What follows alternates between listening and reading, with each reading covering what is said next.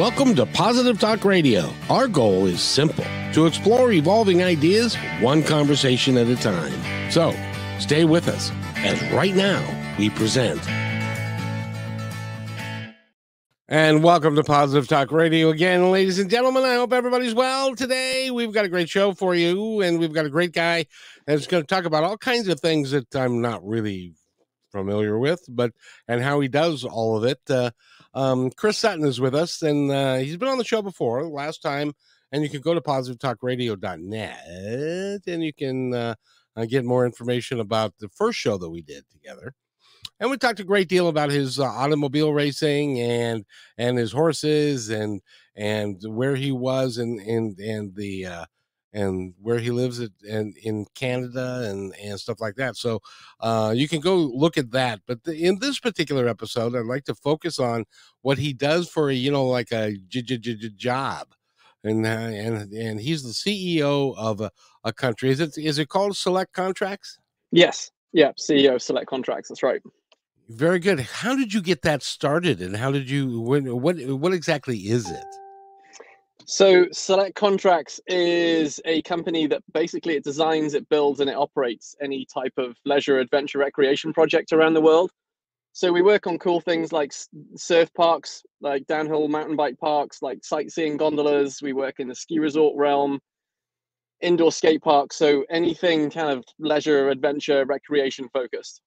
So the business has been around for 45 years. Um, I've been working in it for the past 25 years and I bought it out completely in 2016. So yeah, it's a it's an amazing business to be a part of and we've got a great team that work for us too.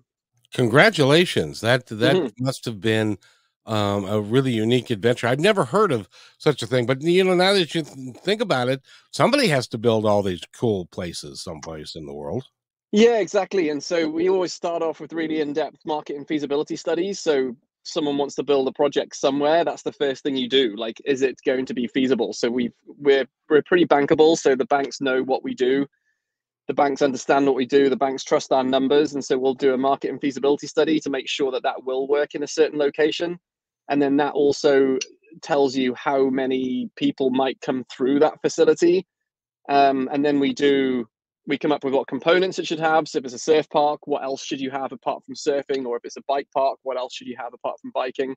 Just to attract the non-activity people. So F and B and zip lines and activity parks, like whatever might need to go into it. And then uh, put master plans together for it. And then we do all the financial business modeling. So again, been doing this for so long, we really understand the numbers. We understand how much it's going to cost to build. We understand how much it will cost to operate. We understand how much it can make in revenue and then we'll put cash flows together to show potential clients or investors what that looks like. So that's the first piece and then that's that works really well. And then we go through the different design process. We've got architects that work for us that take projects through the design process uh, and then into project management so actually building these things and then setting up the operations later. Um, so yeah it's a we we manage that entire process from a to z. That's a, that's pretty amazing. How do you know it's as an example let's say somebody inherits a chunk of land mm-hmm. um, and they're like i don't know what i'm going to do with this chunk of land and uh, but it'd be fun to do something fun with it. Uh, what's the process like? Do they contact you and say i've got this chunk of land how much how much land do you need if it's a chunk of land to put together a park? Yeah it depends what it's going to be and different sizes. So you know you can build an indoor skate park with an acre right? You could build an indoor skate park with parking and stuff with an acre. We actually own an indoor skate park in Australia called Ramp Fest. It's in Melbourne. Um, it's kind of the number one skate park, bike park in uh, in Australia, and so we host all the national events there. And so that's the smallest facility. That's that's an acre, all the way through to you know a couple of thousand acre adventure parks that have downhill mountain biking on the hillside with chairlifts linking it all together and surf parks can kind of be done in maybe 10 10 to 15 acres something in that realm so if someone, you're going back to your question, if someone was to inherit a piece of land, they will either have an idea of what they want to do with it. So they'll either approach us and say, hey, we want to build a surf park, for example. So that's great. They've got an idea, they've got a vision. So we can work on that and use that as the backbone for the market study. So it needs to be a surf park. How many surfers live close by? How many surfers live within an hour or two hour or six hours of this site? How many people do we think we can get to come through this? And when we do the process that I talked to you about before, other times, which is rarer, someone would say, Hey, I have this piece of land. I want to do something with leisure or adventure recreation. What should I do? And so then we go through the same process but the market study will spit out what should that be. So it might be on a hillside, might be a downhill bike park, it might get snow in the winter, it could be a ski resort, it might be a flat piece of land with a great demographic for surfing, it could be a surf park, it could be a combination of all those things together, right? It might have hotels coming in, it might be residential coming into it as well, but all focusing around that that leisure and adventure piece. Now, I'm assuming that you don't work with the hotels, or do you work with the hotels? If if people want to um, build some uh, like a Wyndham or something next to the park? Yeah, so at that stage, we can still look at the feasibility study of it, and then those big operators would come in to do the rest, right? They'd tell you how big they wanted the rooms and the design of the rooms, and they maybe buy the land off the developer. Yeah, so the hotel piece we'd kind of keep away from as much as possible. Definitely do the feasibility analysis of it up front. And then those big operators, if it needs to be a big operator, would look at those. If it's a smaller, like lodging like say you've got yurts or you've got geodesic domes or you've got cottages or like a small hotel over the clubhouse that's fine to roll it in but as soon as you start talking 100 rooms plus it's better to get one of the operators to look after things like that. So if you decided you wanted to do that you'd need to look at the traffic flow and the road structures and and all the things around the the uh, land so that you can get an idea of of how many people it can go through there and and yeah. how much you have to charge and all that kind of stuff yeah mm-hmm. absolutely and so you know if the piece of land that you inherit is down some single track roads to get to it before you do much else before you really engage us you've got to talk to the city and see if they would give you permission to expand that road and would they pay for it? Would you pay for it? Because that's kind of a big question right? If it's a few miles away from a highway and it's going to cost you $10 million to get access that's going to be a pretty big hindrance before you even start the process. So, what can you build that can afford that kind of access? So, if you're building a Disney, $10 million to get access, that's easy, no problem at all. If you're building a surf park, then you need to think about it. And so, there's certain things that we can help a client do, some things the client would go and do themselves. Um, other times you take on a planner to help with some of that road stuff, but you know, when you take on an engineer to look at the the traffic flow and the and the, the traffic studies coming past it, so there's a lot that goes into a development. And you know, if it was easy, everyone would be doing it. It isn't easy. and so there's a lots of different steps. That's true. Up to and including, I'm willing to bet, the sewer system or lack thereof. Yeah, totally. So again, if you're creating something near a city, that's great. Um, we've worked on a lot of projects that have a septic system, so you just have to get them pumped every month, right? And then it's a different search circumstance again.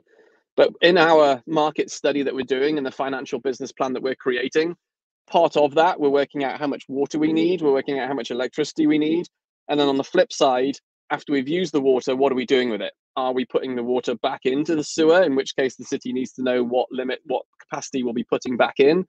Or do we put the grey water, which is the stuff out the taps and the drains, do we put that through a filtration process and use it to water the plants and the landscaping so all of those thoughts go into that upfront piece of work that we do that's that's really is involved i would think and and of course you're talking millions of dollars i would and do, do you do you ever have people come to you and say i got this land i got no money and i want you to build this thing for me uh, what would what would be your response? We we get those quite a bit and and sometimes that's a visionary that talks to you and that's awesome because they've got this passion they've got this vision to do something in which case you give them some guidance up front and then they go away and raise what we call seed money. So they've got to raise some seed money just to get these first steps to happen whether it's paying us or talking to planners or going to the city or flights or like costs right? You've got to have some money to do that. So if they've got the money to do that that's awesome. If they don't have the money to do that, then they need to go and raise some money before they can make any project happen. And then other times you get people that are just went out, had a chat with some mates last night, decide they want to build a surf park, chat to me, you find out it's going to cost 40 to 50 million dollars, and that's the end of the conversation. They didn't do anything else. so Thanks. that's the spectrum.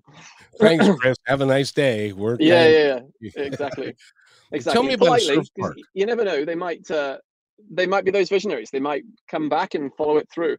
But we have different levels of conversation. We're having level, levels of conversations with very sophisticated developers that have millions or even billions of dollars that want to do something like this, all the way down to that visionary that wants to try and get something off the ground but doesn't know how to. And so everyone's amazing in their own right and super cool working with this variety of people all over the world. Like we've worked on over 300 projects in over 70 countries around the world. So it's pretty cool and great diversity and great to work with different people in different places. Now, does that mean that you're traveling a lot? You know what? Before COVID, and so from maybe 1999 through till COVID, so that's that 21 years, I was on average on a flight every single week. So it was tough traveling globally. Um, 2016 and onwards, I kind of focused because I was doing too much travel. It was too much, and so I then focused on like Europe, North America, New Zealand, Australia, and so I focused on my travel in those regions. And then since COVID, I'm really focusing on Canada and the US. And then I, there's people that work with me and for me in other countries that manage those meetings in other places now. Well, that's so, that's handy that you've got enough people to do that. Yeah, no, it is. It is. I mean, it, it takes its toll. You don't realize it's taking its toll until something like COVID happens, and then all of a sudden, you can be at home for like two years. We couldn't even get out of the country. We couldn't even get out of Canada for well over a year. So it was just amazing being home and waking up in your own room every day and like appreciating we live on a ranch like we talked about last time and just appreciating that and being around that. So so that makes you realize a lot more. And so i love the fact that i was grounded through that time and now i travel when i need to travel. So i'm in wyoming we're doing some a project for jackson hole so i'm in wyoming in a couple of weeks time and then i'm down in san diego for a conference the week after that and then i got to go to scotland because i'm meeting the lady of the manor that's got this piece of land that we're going to look at and so um, then i'm back for a few weeks. So yeah, I've got a bit of travel coming up, but not nearly as much as I used to do.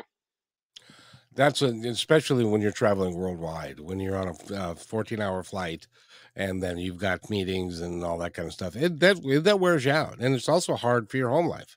Yeah, totally. But it's, you know, I, again, you, you go to these beautiful places and you see a lot of them doing what I do. Like you're in helicopters flying over sites because you can't get access to them. And you're meeting governments and ministers and presidents and all sorts of stuff. Like it's pretty incredible what you do. So it's pretty. Every trip was special. Definitely, every trip was special. And then, um, but then sometimes, like if I didn't have much time, I'd happily fly to New Zealand on a flight, have a meeting, and then fly back on the next flight. Like literally be there for less than 24 hours just to go and have those meetings and come home. I would say that COVID actually helped me a lot in the fact that people are more willing to have Zoom calls and video calls now, whereas before right. they'd be like, "Can you come and meet?" And I'm like, "We have a video call." Oh no, we're just like, you know, can you just come down and meet us? Okay, great, I'll come. So now it's like video calls are completely accepted for 99% of the time. So a lot of my travel's cut off now because I'm able to have video calls with people globally rather than having to fly there. So yeah, I prefer it this way. Do you monitor how many miles you have? No, try not to. I should I imagine I, I worked well with two million miles. I should think at this point in my life. Oh, so you you're on the million mile club? Yeah, I should think so. I should think so. Like I've again, some people have loyalty with one brand and work with only one airline, but that's very expensive sometimes. And so we're cost effect cost conscious, really. Like all of our projects all of our clients are paying bills and paying for costs like that. So we're really conscious about that. So we're always trying to find the most cost effective way to get there. Not necessarily the cheapest, because the cheapest means you've got like eight flights to get somewhere, but the most cost effective. So, you know, one or two most cost effective flights, which means I've got reward plans with so many different, with probably all the airlines actually. So, yeah, and, and those have all gone away quite a lot in the last three years, right? Since I haven't been traveling too much. Well, that's so Tell me about what is a you called it a surf park? What is that? I'm not familiar. Yeah, so uh, surf park is basically building a giant lagoon and you put a wave generation system in the back that creates between four and seven foot waves that you can actually surf on with a surfboard. So you catch the wave at the back of the pool, you surf the wave, and it ends up by the beach, and then you paddle back out the back. So it's exactly well, contentious comment, but it's very similar to surfing in the ocean. Um, it's very similar. I, it's it's almost better in some respects because the wave is the same every single time. So you can actually start to get muscle memory of popping up and surfing on the wave and doing tricks. You get a lot of muscle memory, which is really good. And then you take that to the ocean and you can perfect that trick on waves in the ocean. Because in the ocean, every single wave is different, breaks at a different time, the form's different, the size is different, the power is different. And so you're trying to learn all that whilst you're surfing on that new wave, right? But in a surf park, you get to do all of that at the same time.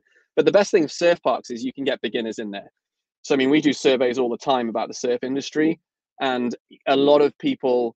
The biggest barrier to entry, this is crazy, but off a survey, the biggest barrier to entry of why people don't surf is because there are sharks in the ocean. and so can't get around that. If you're scared of sharks, then you, you're not going to get in the water, or people don't want to get in the water. So creating a surf park definitely gets around that. You hope that you can surf in a surf pool. There's current still in the surf pool, but not as much as the ocean.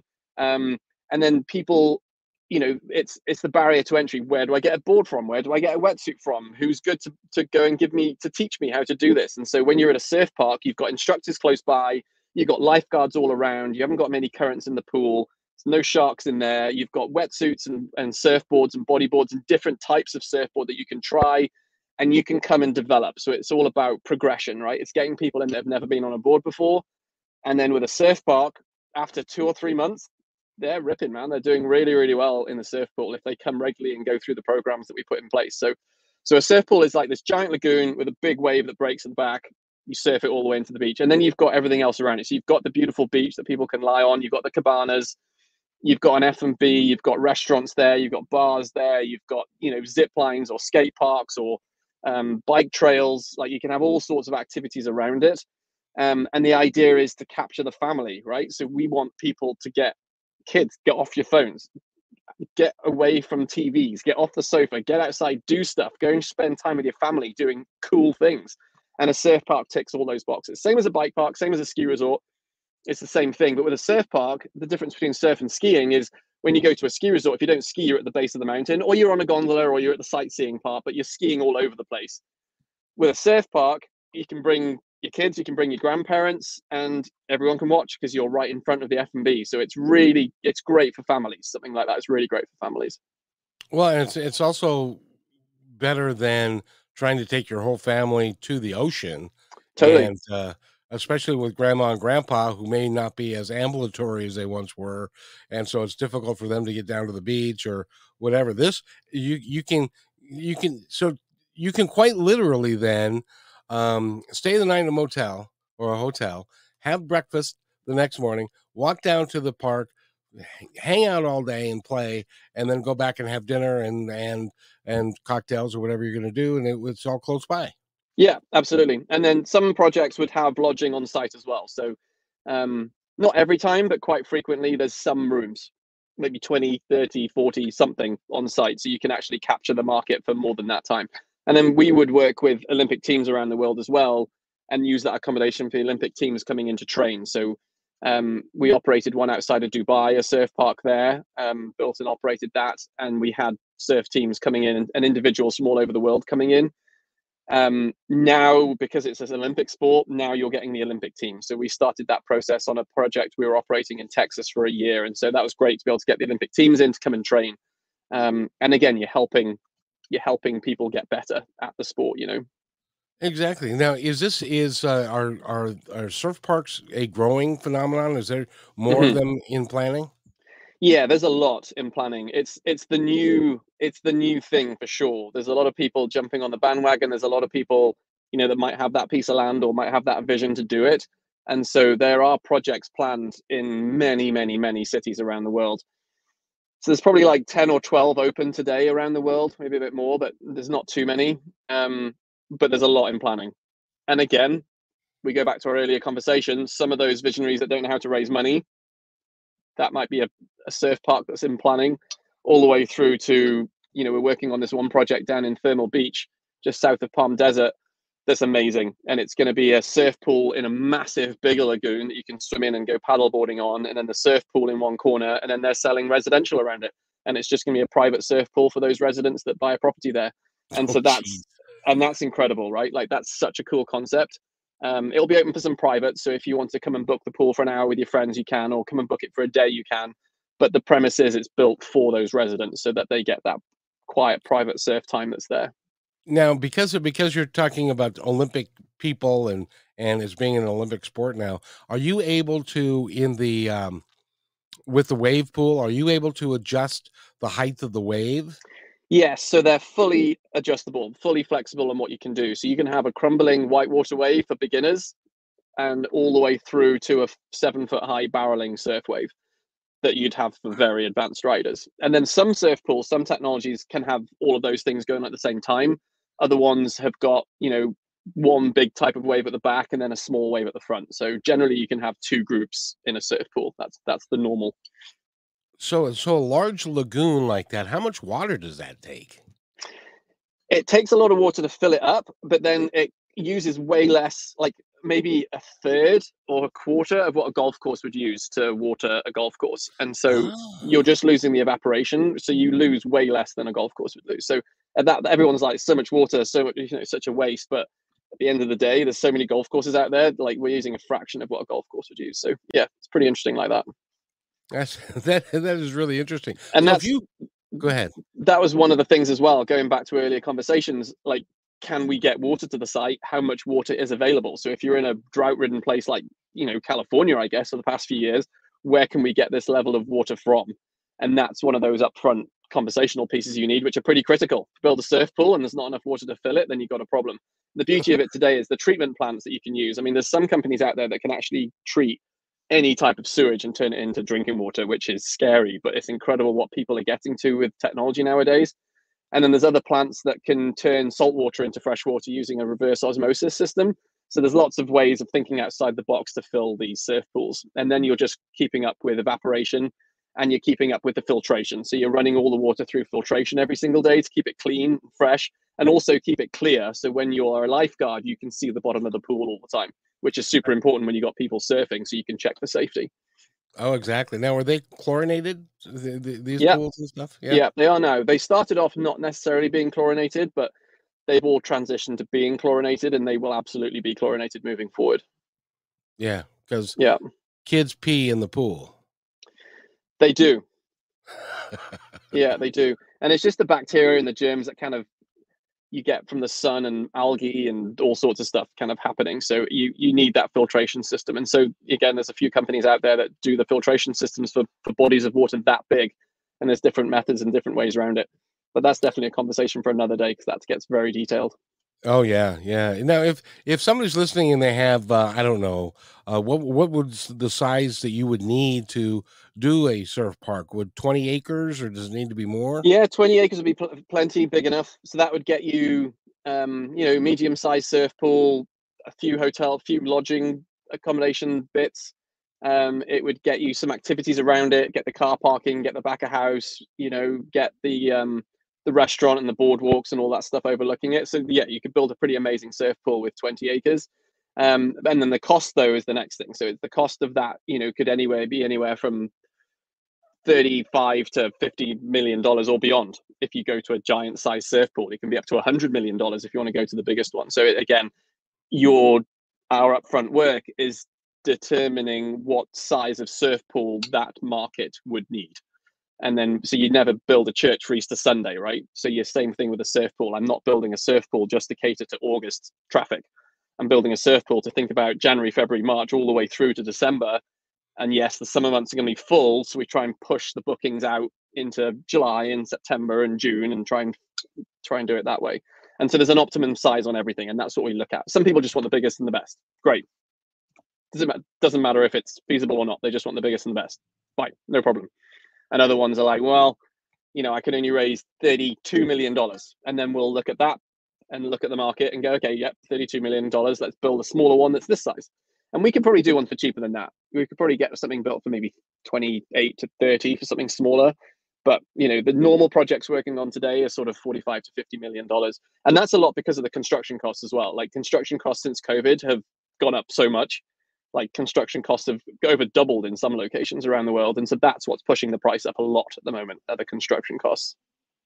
Well, if you're looking at it from the bank's perspective, if you're going to the bank to uh, get a sizable loan like that, what are the terms and how how how soon do they want their money back and and, and uh, how you how does that get structured? Is it, do they structure like a 30 year loan? Yeah, they they might not go to 30. Um, so a bank or debt providers, because there's lots of different people that provide debt now, not just banks, but debt providers are looking for security. So some kind of security. So they'll need to be in first position, which means if the business goes bankrupt, they get to be in control of what happens to that business. Um, they will then take all of their money and then everyone else kind of follows them with whatever's left. And so they're looking for security. So they won't touch anything until they've got security. So security comes in the form of the actual business itself it could come in the form of the land. If that's, you know, if the te- land's worth 10 million and you need an $8 million debt, that's fine. If the land's worth 10 million and you need 20 million dollars of debt, then that helps for some of it, but you've got to provide some security for the rest. And so, what a lot of debt providers focus on nowadays is um, is the balance sheet. So the balance sheet of the person or the investor that's doing this, which goes back to earlier conversation again, right? So you've got your visionary doesn't have 50 grand to actually start this process off and it's got to go and borrow money they're the developer of this so then the banks and the debt providers later would go well let me see a balance sheet let me see what you're worth let me make sure that you can afford to pay this loan back if this business fails and if they can't then there's no loan. So then they've got to go and talk to their investors to see if their investors will take that on. And so that's that is the biggest thing of why a lot of these projects don't necessarily move forward quickly because they don't have the balance sheets to move things forward. And so then it's finding someone else that's willing to use their balance sheet to be a part of the project. I imagine it would be tough. Yeah, I imagine it'd be tough if you if you were to uh, have to personally guarantee a hundred million dollars. Totally. Yeah, and it might not be the whole thing. Like it might not be all of it, but you've got to do a certain chunk. A bank's got to feel comfortable, right? You're not just going to lend money to any guy off the street that you just meet. You need to know that they're on the hook for it. So basically, if this business fails, how are you mm-hmm. going to pay this loan? How are you mm-hmm. going to continue paying this loan? Right. And you can't just say, well, if it goes bankrupt, you get the project. They're like, yeah, not a good enough answer. like, we want some security. Like, what's the security around this? And so, yeah, there's lots of different people that are, are finding their way through this. We're working with a few different companies that provide that security, that don't provide the security, that, that provide the debt services to go out and find the debt, and they will help structure what that security looks like. So, yeah, that's the biggest thing right now. Now I know you've been doing this for 25 years, so it must be like the numbers that are rolling off of your tongue must be real easy. But for some, for a lot of us, it's like looking at financing of a hundred million dollar thing or fifty million dollar thing that's so out of our world. Uh, what is it like for you to be talking to these numbers? Because you're also talking to some really, really powerful people who have got these numbers to be able to throw around, right? Yeah, yeah, mm. so they, you know, some of our high end developers have that money and they don't need any debt. They might take some debt on, but they don't need to. So that's like we talked about before, that's the high end spectrum down to the people that are visionaries that don't have money. And so then it's down to them to find the money, right? It's down to them to present to investors and find someone that's willing to back them. Might be family members, might be some wealthy person locally that wants to see the community have something like this and it's not just surf parks. We do a lot of stuff with downhill mountain bike parks as well. They're just as popular today. Hmm. And then sightseeing gondolas as well. Those are coming out of the woodwork all over the place. Those are really successful because it's a great way to be outside with your family, and there's lots of activities to do and things to look at, and great F and B. And so those are doing really well too. But all of those have the same, exactly the same funding issues. Well, we were, if you go to uh, um, selectcontracts.com and look at their portfolio, you guys have done work all over the world in all kinds of different parks and different styles and different things. How many, how many people will work uh, from your company will work on a particular project from beginning to end? Is it is it like each one has a piece that they uh, have an are expert in, and and then it takes uh, they'll finish up, and then the next guy takes over, that kind of thing. Yes. Yeah, I'll kind of oversee every aspect of the business because I understand all the aspects of the business. So I would I would be oversight on all of it, not necessarily into the detail for sure, but detail on some components. I mean, the financial side of it, I'm all over that, creating the business plans 90% of the time. Um, so we have our business development team would oversee the first piece of the market study, the financial business plans, and then our design team would then oversee the master planning and any detailed design that we, we might be creating.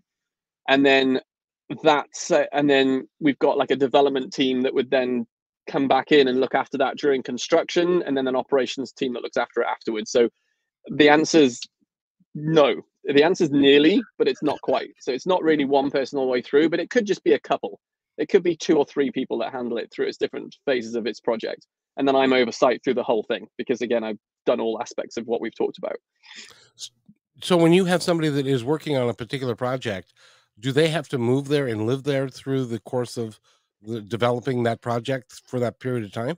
If so, two phases would need someone there. So the construction manager on site. So if we are asked to be construction manager on site, and not we're not necessarily asked every time, because again, there's construction managers in each country around the world, right? There are lots of construction managers out there, and they will likely know. So if you ask me to go and build a project in Venezuela, you know it's better to find someone locally that can construction manage that. So send us sending someone from here like we don't know anybody. We don't know the language we don't know anybody so it makes it more difficult. Right. we could help coordinate it but so in answer to your question if we're project managing construction managing a project yes we would send one or two people to live there full time through that process.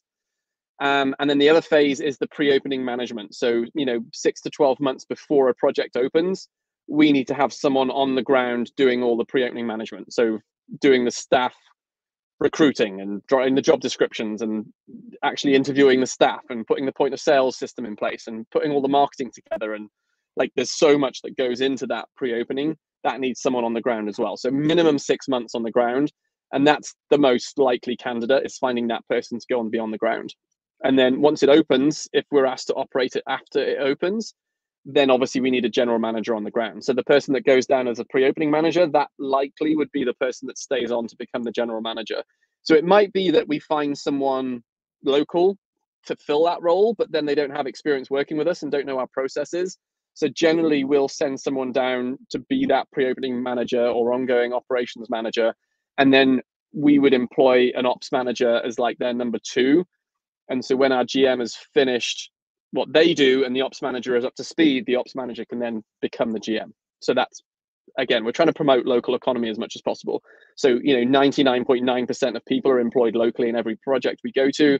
Construction companies are all local. We try and use as many consultants as possible who are local. Again, it's it's economic stimulus into the regions we go and work in. So we're looking at a project in Panama right now, and he really wants his architectural firm in Panama City to do the architectural work. That's great. So we'll do the schematic design, we'll do all the layouts, and we'll pass it on to them. And then they'll do all the detail design and construction drawings for, for building it. And we will be in the weekly meetings and we'll pick up on any mistakes that might come through. So they'll learn from it as well, which is great. Great. It's all education and, and teaching people and helping people. Boy, I tell you, years ago, I was uh, when uh, the restaurant chain Denny's was a thing. Mm-hmm. They're kind of they're kind of not a thing anymore, but um, I, was on the opening team, and in a very small way, I get an idea of what it's like to do the pre-opening of a facility like that because you do everything. You have to hire, you have to clean the place, you have to hire the people, you've got to stock the shelves, you've got to do all of that and have the expertise to do that. That must take a while for people that you're working with to get to that level of expertise. Absolutely, it is really tough. And honestly, I find the ones that have the most most attention to detail are the likes of F&B managers because generally their attention to detail is off the charts, right? And so I, we work with a lot of people that have been F&B managers in the past, and then we train them in new processes to bring in surfing or skiing or biking or something, right? So it's yeah, finding that person that we can trust on the ground to manage budgets and and manage the process and be leaders, like be leaders and, and lead those that team that's down there and that is eh, f&b you're right f&b people are used to doing that. They they lead people and they're used to the numbers and the numbers of how to, to make the thing work and and uh, so that you because if you're not careful, can't you go like bust like really fast opening up of something of that that length and and width? Yeah absolutely. I mean it's again when we create our business plans so going back to that first phase where you know if you're going out to look for debt in certain countries sometimes they want to see a five year build up so you predict the revenues for year five and then every year before that you reduce it down. So it might be in year one you're looking to get 50% of what you're planning to get in year five and then stepping up to year five to make it work. Generally that's a three year build up but some like in new zealand debt down there they love to have five years. So five year build up to get that debt and so you're creating the business plan based around that. So you know going into it where you've got to be super careful. And again it's the marketing team it's getting people through there it's making sure that the market likes the, the ticket price that you've got and that's not going to stop people coming through. And so yeah if you don't do it properly parks don't last a year right? And they're having to find more money after they've built this thing. They're having to find more money to cover off any deficits. And then how long do you keep pouring that money down that hole until it turns around? And so sometimes then people call us in and go okay we actually do need you and we'll come and help them turn it around. Um, but it's it's obviously much better for us to do the business plan, us to get it open, us operate it for the first two years. We like the first two years is the sweet spot. The first year you're in building up and you're getting it well known and you're going through staff because obviously you'll take staff on when you open, but they're not all 100%. You're meeting them a couple of times and you're bringing them into a team, and so you'll move staff around and you'll kind of get through that in the year. And then the second year you get those staff into the group. So we try and do a minimum two years um, but sometimes, you know, people are like, can you just come and help me out for six months or a year? And it's fine. Like we will, we'll make a massive dent. But two years is good.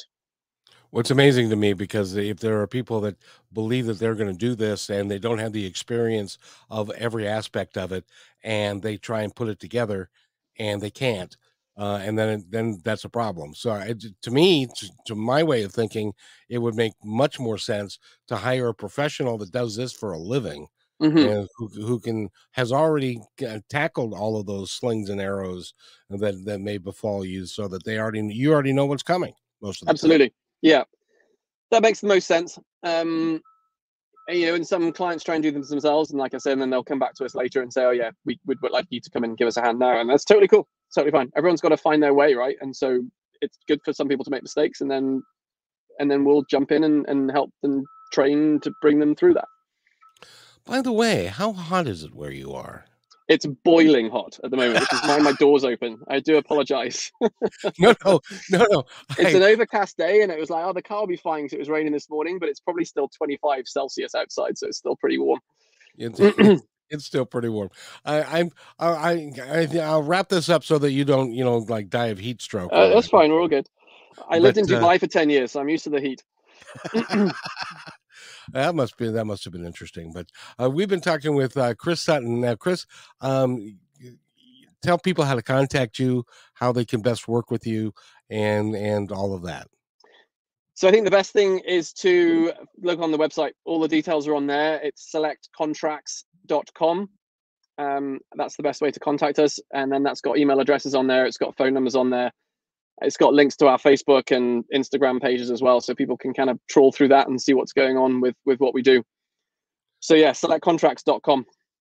You do a lot of a, a lot of stuff. It's like so if you want to open up a, a bike resort or a surf park or um, you did Cannonball. What is Cannonball?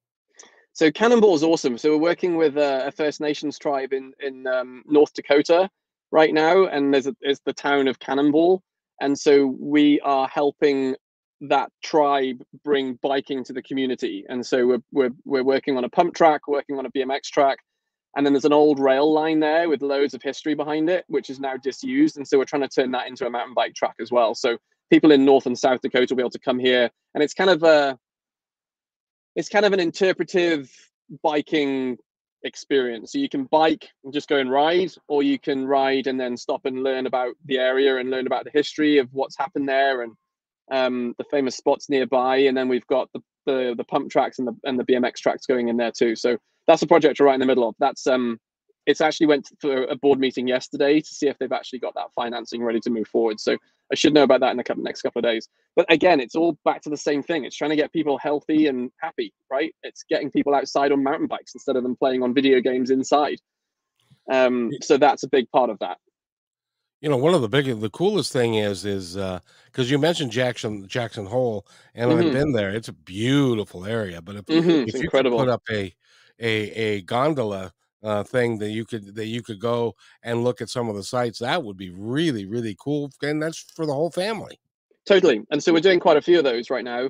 Um, a couple in Canada we're working on, a couple in uh, New Zealand that we're working on, one in the UK that we're working on. And so you can go there, you can climb into a gondola or a chairlift. And again, that's another big thing. So people that don't ski very rarely have been in chairlifts and gondolas. And so that's an attraction by itself. So you charge them a ticket to do sightseeing, but they just want to go and ride that. Go to the top, have a coffee, come back down. But we put bike hiking trails, we'll put biking trails, we might put zip lines into projects like that, um, aerial ropes courses. Um, we'll look at interpretive signage at the top so you can kind of do a hike and learn all about it. And that's all going back to QR codes as well. So we design all this ourselves. So you can read the sign and learn about that marmot that's an animal at the top of the mountain. And if you want to know more, you can scan, again, using your phone, unfortunately, but you can scan a QR code and the QR code can bring up on your phone and it can have a video and showing you more about that species or that animal or that mountain or that history or that First Nations band or whatever it might be um, so you can learn more about it. So we we bring that interpretive side to the table too. So we've we've done that at Jackson Hole recently, actually. So that's that's all being installed right now. That'll be open for next summer, and then we're doing it for quite a few other ski resorts in the region too, in the US. With the technology, the way it's improved, and what you can do with the the codes and with the the internet and stuff, it can be a real interactive experience. Yeah, it can. And when we first came up with it, it was like, no, don't want anyone to be on their phones but you're not going to fight it. Like we might as well embrace it somewhere. And this is an educational piece of it. So yes, people are outside. They get the lift up. They see the views. They hike. It's great exercise. It's getting them healthy, and they're eating great farm to table food and healthy food. And they're learning about a region. And then if they need to get their phone out to learn more about the region and scan that QR code and read it or watch a video, you know what? We'll accept that. that's that's modern technology at its finest. Yeah, and the same with e-bikes as well, right? Like mountain biking is this incredible sport that's become massive. And e-bikes are out there now, and a lot of people out there, the purists are like e-bikes. We shouldn't have e-bikes. It's cheating. But e-bikes has got this whole new demographic. of people that didn't really like riding up a hill out on e-bikes because the e-bike helps you. You're still cycling, you're still sweating, you're still working hard, but you're working at a fraction of using a fraction of the energy. And so having e-bikes is fantastic. I went to do a site visit in Scotland. Um, I don't know, four, five, six years ago, five years ago, and they were relatively new back then. And so um, we were doing this site visit, and so they were like, "We've actually rented e-bikes so that we can see these three mountains, and you can choose which one we should do the downhill mountain bike park on." I was like, oh, "Okay, that's great, awesome."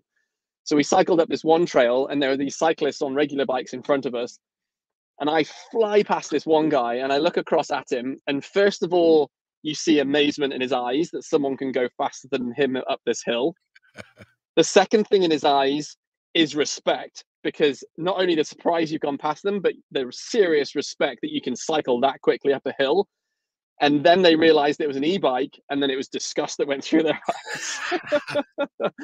but since then, so many more people have got it and you've got to you've got to embrace it and so again that cannonball project there's a hillside there and so the next step would be maybe building an e-bike park there so you can ride up on your e-bike and then ride down bike trails to save having to build a chairlift or a gondola to the top or save having to use a van to drive to the top right so again more environmentally friendly and awesome we've got so, a project in scotland as well that's going to be using a lot of e-bikes and e-vehicles taking people to the top so we're embracing that technology too now an e-bike that's an electric bike Yes. Sorry. Yeah.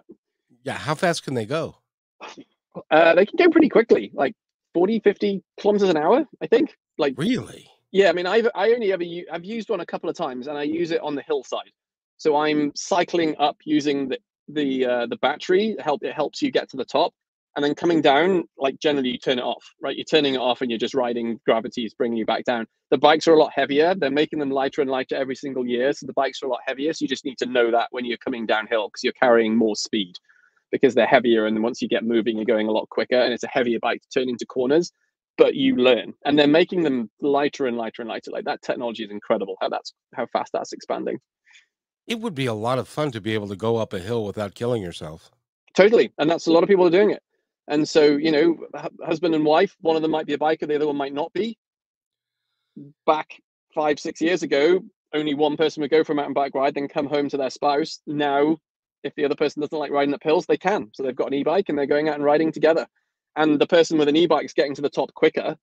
Um, I go, I've got a buddy um, who didn't really like mountain biking. He dirt biked and he was kind of okay on a mountain bike, but he didn't like climbing. And he bought an e-bike, and all of a sudden we're starting to ride together. So you know, he's way quicker than me on the climb, and I'm way quicker on the downhill. So you don't get to talk if you've got a regular bike and an e-bike. Like it's hard to have a conversation when you're climbing up the hills, but um, it works out. It works out. It's just getting more people into the sport. And again, like we talked about before, progression, right? Building a surf park to get surfers, to get people that have never surfed before into the water. Same with e-bikes, it serves an amazing purpose. And also, like if you want to go and do what would take you six or eight hours to do a massive tour of a mountain range on your regular bike, you can go and do that in two hours. Again, more people are able to jump on an e-bike and go and do it quickly because all of us are struggling for time, right? We're all struggling for time. So trying to find eight hours to go out and do that, it's rare. But if you can do that on an e-bike in two hours and you get to experience that beauty of the top of a mountain, amazing, awesome. Get outside, go and do stuff. And so um, yeah, it's it's awesome. And then we're set up, we're setting up a foundation right now. Actually, we just set it up, and that's going to be helping um, underprivileged kids in regions all over the world where we do projects. Is going to be putting money into a into a fund to be able to help underprivileged kids get into action sports and get healthier and help with mental health, physical health. So that's another conversation another time as we develop this. But um, we're, we're running one project right now. We're actually going to develop it all as a not for profit. So all of the profit coming out of that one project will go into the local community to help underprivileged kids and help people progress. So not only that, but also like if you are doing really well and you want to go and compete, but you can't quite afford to go and compete for the first few races, we might try and help fund some of those initial initial visits for the initial competitions for people. And so we're working through that at the moment and that's so much fun because we want to give back to the community. We want more people doing this. We want more people to be healthier. We want more people on surfboards and bikes and skis and skateboards and so we're doing this to help give back and get more people out there. So money shouldn't be a barrier for people so we're trying to combat that right now. It seems to me like there's there are people that have have got money that this is a great way of giving back. Not only can you take the profits and you can pour it back into the community, but you can also do a community thing that becomes part of the community and everybody can can get together and profit from it. Absolutely. And I see so many people that try and raise money for not-for-profits and charities to do similar stuff to us, maybe not in the action sports world, but similar stuff to us. But you're always having to do fundraisers so it yep. takes up so much time to go out and do fundraisers and raise that money, and you're trying to get these donations. So our approach is let's raise money once, let's build a project with it so that that project gets built, and then all of the profit goes to do not for profit purposes, goes for charitable purposes, right? And so it's perpetual. You only have to raise money once and you've got a revenue stream. So at the end of the year, it's like, right, we've got $250,000 this year what should we do for the year? And that's your budget for the year. And the end of the next year, you might have 150 or 350, but that's your budget for the next year to do it. And so it gives you this perpetual not for profit, basically. And that's what I've been striving towards for so many years. It's great to actually start. We're able to get. We've got the we've got the foundation set up. We've got the bank account set up, and now we're just working out. We're working on the story and how to apply. And you know, there's lots of stuff that's got to go into that. So we're working through that right now. But um, yeah, it's specifically for this one project that we've got. It was going to be a for profit, and um, I decided that I just wanted us to do it as a not-for-profit for this one, and then see where it goes from there. Like, hopefully, we can do lots of them, but let's use this as a test pilot and see where it goes. I wish you uh, lo- lo- tons of success with that, because that's mm-hmm, I think that can that can be a really cool going forward business model. You cover all your expenses, but then any profits that you that you have after your expenses are covered, then then that goes back to the community. And Absolutely, and it, and it literally is the community. So it's like wherever that city is, that's where the money gets spent, right? And so the more projects we have in the more cities, the more the bigger this can grow globally. And so yeah, that's super exciting. So we've got um can't mention any names yet, but we've got a couple of athletes that are super keen to be involved with that and and bring their names to it just to help with that, right? Because it's going to be a collective effort to raise that money once, and so they want to be involved in giving back like there's a biker that wants to get involved in giving bike and getting more people on bikes. There's a surfer that wants to get involved that surfs and wants to get more people on surfboards. So it's getting those athletes to come through and help with this process as well. And that's super exciting because they're sharing their knowledge and sharing their vision and, and sharing with how they did what they did with the younger generation of today and, and sharing that passion and helping other people be successful in these sports So uh, anyway, again, we digress. There's lots to talk about. We probably need another 20 of these to get through everything. we we probably do uh, because you know. Um, do you know who Matthew Stafford is? No. He's a quarterback for the. Um, um, uh, yeah, see, I was I was brought up in the UK, so any any anything like that, I'm, afraid I'm not knowledgeable. and, but he was he was saying his wife has a podcast, and he was saying he's 35 years old, and he was saying that um, he doesn't connect with the kids on his own team because a lot of them are in their uh, early to mid 20s. Mm-hmm. And he mm-hmm. says it used to be that we'd, you know, go in the clubhouse after practice and we'd play cards and we do and we stop and we hang out together and we talk. Nobody talks. Everybody's just on their phone. And, yeah. and so getting people away from that and into more uh, social activities and that can be good physically and mentally would be really a good idea. And I'm thank you for working on it. No, that's cool. It's funny. I've got another story. If I'm allowed to keep talking, we've um, yeah, of course. Obviously, we've talked about. I'm a rally driver, so I race all over the Canada and the US. And um, there's another rally driver I know really well that actually coaches people.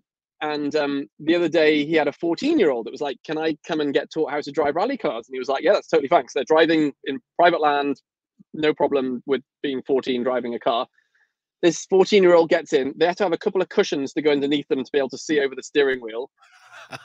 and this kid starts the car and starts driving this thing, sliding the corners and being amazing behind the wheel. And my buddy, who's the coach, was like, You're really good for your age. Like, how many years have you been driving for? And he looks at him and went, It's the first time I've ever driven a car. And he was like, What?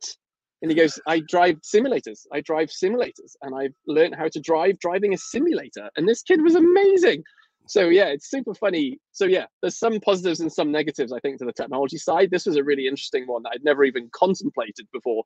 But he'd never driven a car and he was driving this thing like very professionally through these back roads. So yeah, super interesting. Well, and that that just goes to show you that the simulator was actually uh, true to form. Mm-hmm. Um, Very good. Yeah. I mean, look at the Formula One races. I'm massively into Formula One as well. So I could talk to you another few hours on that. But um, every single racer is on the simulator. Whenever they have a spare second, they're on the simulator, developing their car, learning the track that they're about to go and race at. And they're on the simulators all the time because it simulates so well, so, so well. It takes that. So you learn the track. So before you get to Monza, which is on the races on Sunday this week. So qualifying free practice at tomorrow, qualifying is on Saturday they've been driving Monza all week on the simulators. So when they get in their car, they've got the track memorized. They've got which gear they need to be in in which corner, where it might be slippery, where it might be off camber. They they've got all that in their head before they even got onto the tracks. They've got that muscle memory before they even put tires on the tarmac. And it's cheaper because you're not gonna you're not gonna break the uh, the simulator, and if you do, it's it you don't have to worry about going to the hospital. Yeah, it's pretty impressive if you manage to break the simulator, but yeah, sure. Yeah. Well, young man, we I need to have you back because you you're you're really engaging and you know so much about so many things. Um, I'd fun. love to. Yeah, I'd love to. I I see. I enjoy talking to you. So yeah, anytime you want. Happy to talk about rally driving. Happy to talk about the businesses or Formula One or giving back to the community and getting more people out on bikes and surfboards. Yeah, happy to chat further. I would would love to do that, and and at this point, I want you to. You're probably sweating to death. I want you to get out of your car or your truck, and and to and to take care of yourself. Last again, we've been talking with uh, Chris Sutton, and uh, tell us how to get a hold of you. If somebody's got a billion dollars that they want to give you to build a park, how do they get a hold of you? Yeah, it doesn't need to be a billion dollars. It can be it can be anything. They just got to bring a vision and a dream to the table. Um, so best things to come through our website, which is selectcontracts.com. Uh, my email address is chris at selectcontracts.com. And then we've got all the contact details on there. So pretty easy to get hold of us. Wow, you're you're and you're really cool dude, as they say, and I I really appreciate having you on the show. It's it's awesome. So yeah, and wonderful. I think this is one of those things that people will learn from because it ain't every day. You you're in an industry that doesn't that doesn't happen a lot. I mean, there aren't very many companies like yours. No, that's right. There's not many of us out there at all. So yeah, I mean, we've got the beauty of being in this industry, the business for 45 years, right? So it's it's we've been there, we've done it, we've seen what's needed to be done to get things open. So got that experience that we can bring to the table, and that's super important. Couldn't couldn't agree more. And by the way, don't do it yourself. Hire a professional. Mm-hmm. That's, that's, you'll waste a lot less money than you might think. Mm-hmm. This is true. this is true. Do you, do you uh, right before we go, do you ever tell that to somebody to say when he says, no, no, nope, I know what I'm doing. Uh, we're going to do this. And, and we're going to, and did, did, you ever to stop them and say, are you, you know sure? What? Yeah, I don't. It's better to let people do that. Like you explain what you do and how you can help. If they think they can do it themselves, that's amazing. They, they, they could quite well go off and be amazing at it. They might be able to manage it. But what I do say is I'm like, that's awesome. I'm always here to help you. If you ever need any help, more than happy to answer the phone or reply to emails or catch up for a coffee or food or whatever. And if you ever need help in the future, we're always here to help you. And I leave it like that. And quite often they'll call me in a couple of years, which is nice. And we just keep the doors open all the time, right? I mean, we're super nice. We're happy to chat, as you can see. So yeah, it's it's nice just to, to build that portfolio up and, and have people around the world that you know and trust and get on with and and work together with at some stage. So yeah, it works. Exactly. Again, Chris Sutton and the company is selectcontracts.com. Go build a park for somebody. And it would be, and, you know, um, being a uh, humanitarian and an entrepreneur, you can do something for, um, for the good of the community and, and, uh, uh, bring people together and fund the community as well. So I, I yeah. love that. Yeah, I, absolutely. I, that's, that's, a, that's a great idea. Um, so Thank you, sir. And if you wait right there, I'll be right back. Cool. Thank you so hey, much. Thanks for enjoying this episode all the way to the end. Please give us a like and subscribe to this channel. This has been a production of PositiveTalkRadio.net. Please visit our website, oddly named PositiveTalkRadio.net, for more details about us and our mission, which is to provide great positive programming designed to inspire us all.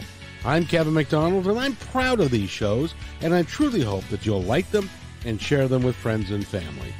So, on behalf of our entire team, remember be kind to one another because each other's